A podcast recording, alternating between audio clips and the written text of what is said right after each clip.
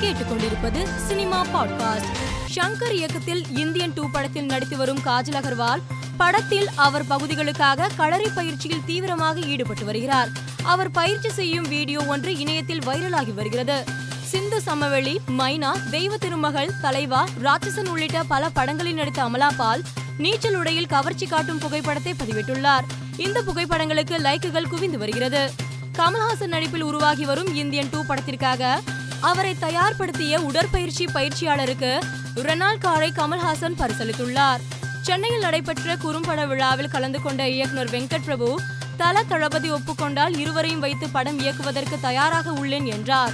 ரூபாய் இருநூறு கோடி மோசடி வழக்கில் நடிகை ஜாக்லின் பெர்னாண்டஸுக்கு இடைக்கால ஜாமீன் வழங்கி டெல்லி பாட்டியால நீதிமன்றம் உத்தரவிட்டுள்ளது.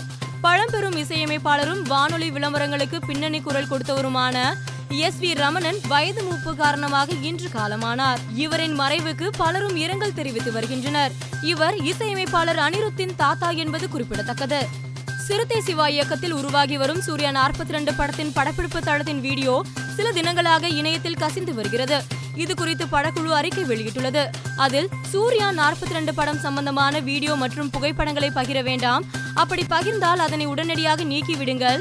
இதனை மீறினால் உரிமை மீறல் சட்டத்தின் கீழ் நடவடிக்கை எடுக்கப்படும் என அறிக்கை வெளியிட்டுள்ளது. மணிரத்னம் இயக்கியுள்ள பொன்னியின் செல்வன் ஒன்று திரைப்படம் வரும் முப்பதாம் தேதி திரையரங்குகளில் வெளியாக உள்ளது. இப்படத்தின் ப்ரொமோஷன் பணிகளில் படக்குழு தீவிரமாக ஈடுபட்டு வருகின்றது. இதில் நடிகர் விக்ரம் பேசிய வீடியோ சமூக வலைதளத்தில் வைரலாகி வருகிறது.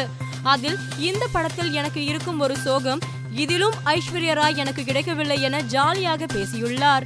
மேலும் செய்திகளுக்கு மாலை மலர் பாட்காஸ்டை பாருங்கள்.